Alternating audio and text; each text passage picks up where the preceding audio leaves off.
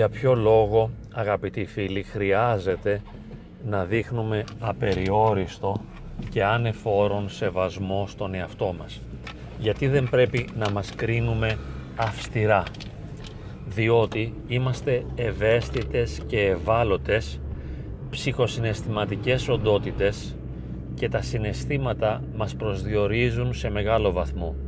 Εάν ήμασταν κατεξοχήν ορθολογικές οντότητες, ρομποτοειδείς κατά κάποιον τρόπο άνθρωποι, οι οποίοι θα λειτουργούσαμε με ένα μηχανικό τρόπο, τότε είναι πολύ πιθανόν να κάναμε λιγότερα λάθη. Τουλάχιστον έτσι θα νομίζαμε. Έτσι φαίνεται. Εάν λειτουργώ ρομποτικά, ορθολογιστικά, εάν αυτό που έχει σημασία για μένα είναι το να ακολουθώ συγκεκριμένους κανόνες και αν έχω την απόλυτη δυνατότητα να ακολουθώ τους κανόνες προγραμματίζοντας τον εαυτό μου με τον τρόπο που προγραμματίζω έναν υπολογιστή, τότε όλα θα ήταν πιο εύκολα και είναι σίγουρο πως δεν θα έκανα λάθη, διότι δεν θα με προσδιορίζαν τα ψυχοσυναισθηματικά γεγονότα, οι εμπειρίες δηλαδή οι βιωματικές. Ενώ τώρα ως βιωματικές οντότητες είμαστε όχι μόνο υπερευαίσθητοι και υπερευάλωτοι πολλοί από εμάς, αλλά δεν μπορούμε να προσδιορίσουμε τη συμπεριφορά μας με τον τρόπο που θα θέλαμε. Διότι νιώθουμε παρορμήσεις, εσωτερικές εντάσεις, ανεξέλεγκτες διαθέσεις, συναισθήματα, βιώματα, τα οποία δεν μπορούμε να τα ελέγξουμε, τουλάχιστον έτσι νιώθουμε. Παρά το γεγονός ότι ο απότερος στόχος είναι ο αυτοέλεγχος και γνωρίζουμε ότι θα έπρεπε να ελέγχουμε τον εαυτό μας, διότι αυτό είναι πολύ σημαντικό, έχει πολύ μεγάλη σημασία να μάθω να ελέγχω τον εαυτό μου, συνειδητοποιούμε όμως ότι αυτό είναι αδύνατον. Συνεχώς ο εαυτός μας μας ξεφεύγει. Μας οδηγεί σε ατραπούς τους οποίους δεν έχουμε συνειδητά επιλέξει. Και θα μπορούσαμε να πούμε ότι συμπεριφερόμαστε με τρόπους που δεν θα θέλαμε, έχουμε αισθήματα τα οποία δεν θα θέλαμε, παρορμήσεις και διαθέσεις που δεν επιθυμούμε. Οφείλουμε να αποδεχθούμε αυτή την πραγματικότητα. Δεν είμαι ο εαυτός που θα ήθελα, επειδή δεν έχω την εσωτερική δυνατότητα να προσδιορίσω τον εαυτό μου, να καθορίσω τη συμπεριφορά, τον τρόπο της σκέψης, αλλά και τα συναισθήματα. Σε αυτό το σημείο βρίσκεται η υπεροχή του ανθρώπου, η θαυμασιότητα του ανθρώπινου όντως, αλλά και εδώ ακριβώς στο ίδιο σημείο βρίσκεται η αδυναμία του. Όπως έχουμε ξαναπεί, είναι μια βιωματική ψυχοσυναισθηματική οντότητα.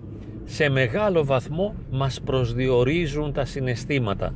Θα μπορούσαμε να πούμε ότι είμαστε αυτό που αισθανόμαστε ιδιαίτερα εάν δεν υιοθετήσουμε μια εσχατολογική θέαση της πραγματικότητας του εαυτού μας, εάν αφαιρέσουμε δηλαδή την πνευματική μας υπόσταση, την πνευματική μας διάσταση, τη δυνατότητα να μετέχουμε και να κοινωνούμε με το Θεό, τότε αυτό που απομένει είναι το συνέστημα, το βίωμα, ότι δεν είμαι ο νους, δεν είμαι αυτό που σκέπτομαι.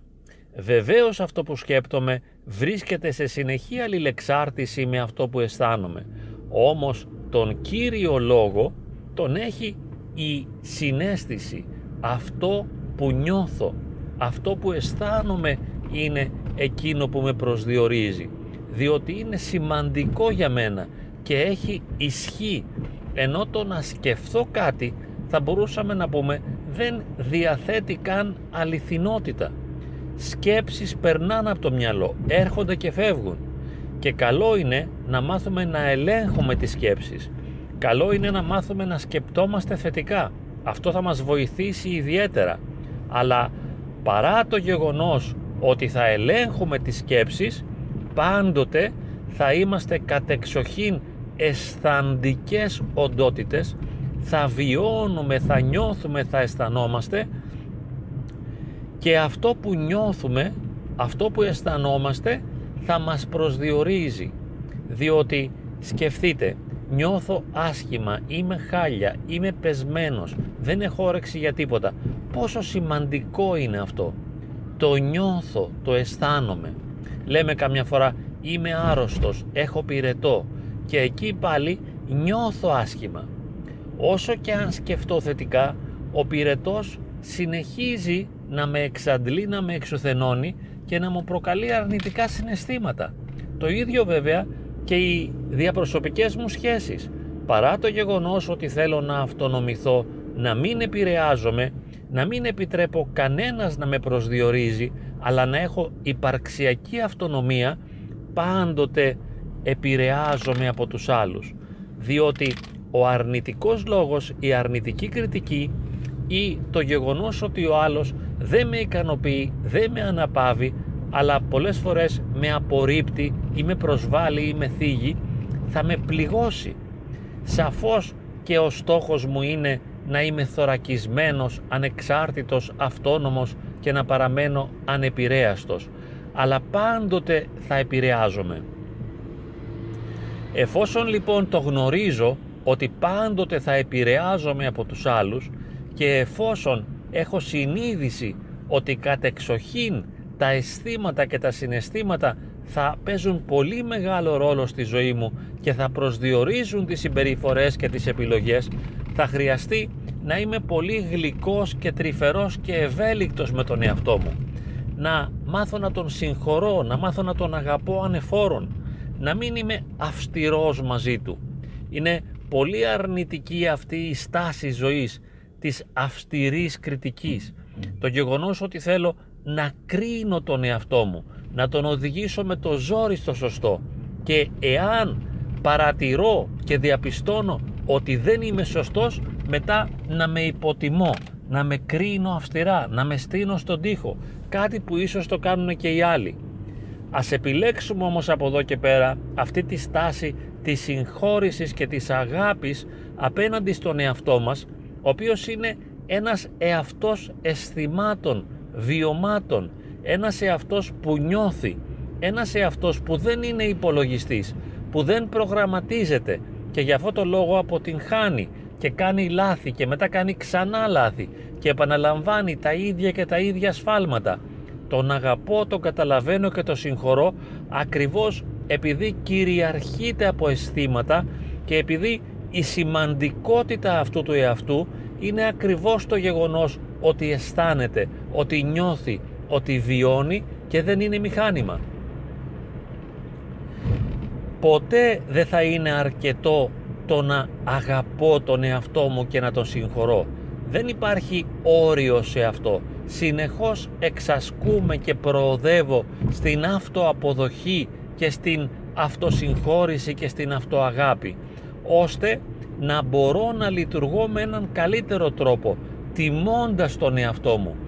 Όχι για να το πάρω επάνω μου όχι για να κοκορεύομαι αλλά ας το δούμε και σε ένα πνευματικό επίπεδο. Θα μπορούσε να ισχυριστεί κανείς ότι η σημαντικότητα του ανθρωπίνου προσώπου είναι το γεγονός ότι είναι εικόνα του Θεού και μοιάζει κατά κάποιον τρόπο με το Θεό αλλά μοιάζει στο γεγονός ότι είναι ελεύθερος και στο γεγονός ότι μπορεί να αγαπά. Πέρα όμως από αυτό υπάρχει και κάτι στο οποίο δεν μοιάζει. Ότι ο άνθρωπος αισθάνεται, βιώνει, νιώθει και εκείνη που πληγώνεται και τραυματίζεται και βασανίζεται και στενοχωρείται και πνίγεται ενώ ο Θεός είναι απαθής, είναι υπερτέλειος, δεν πάσχει. Εμείς πάσχουμε και ως πάσχουσες οντότητες συγκαταβαίνουμε τελικά προς τον εαυτό μας, προς αυτό το εκούσιο και το ακούσιο πάθος. Συγκαταβαίνουμε προς το γεγονός ότι βασανιζόμαστε και ταλαιπωρούμαστε και υποφέρουμε και στεναχωρούμαστε και γι' αυτό το λόγο αγκαλιάζουμε και συγχωρούμε τον εαυτό μας ώστε να τον ενισχύουμε και να τον υποστηρίζουμε συνεχώς να γίνεται όλο και καλύτερος. Ο στόχος μας δεν είναι η επανάπαυση δεν θέλουμε να επαναπαυθούμε ώστε να σταματήσουμε να ενεργοποιούμαστε για να επιτυγχάνουμε το καλύτερο ακριβώς για να μπορέσουμε να προοδεύσουμε και να εξελιχτούμε ακριβώς για να μπορέσουμε να ενεργοποιηθούμε στοχεύοντας προς το καλύτερο. Γι' αυτό τιμάμε και αγαπάμε και συγχωρούμε τον εαυτό μας και γινόμαστε οι καλύτεροι φίλοι του και υποστηρικτές του τον υποστηρίζουμε και τον αγαπάμε επειδή είναι ένας εαυτός που νιώθει, που βιώνει, που πάσχει και ακριβώς αυτό τον πάσχοντα εαυτό τον αγαπώ απεριόριστα και ανεφόρον ώστε συνεχώς να τον υποστηρίζω και να τον ενισχύω ώστε να βελτιώνεται μέχρι πραγματικά να ομοιάσει προς την τελειότητα του Θεού. Υποστηρίζω και αγαπώ τον πάσχοντα εαυτό μου. Ας το σημειώσουμε αυτό και ας μην το ξεχάσουμε ποτέ. Αυτό το πληγωμένο και ταλέπορο εαυτό τον συγχωρώ και τον αγαπώ ανεφόρον.